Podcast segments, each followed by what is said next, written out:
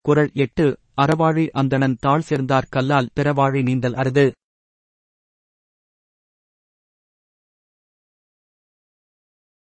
விளக்கம் அறக்கடலாக விளங்கும் கடவுளின் திருவடிகளைப் பொருந்து நினைக்கின்றவர் அல்லாமல் மற்றவர் பொருளும் இன்பமுமாகிய மற்ற கடல்களைக் கடக்க முடியாது.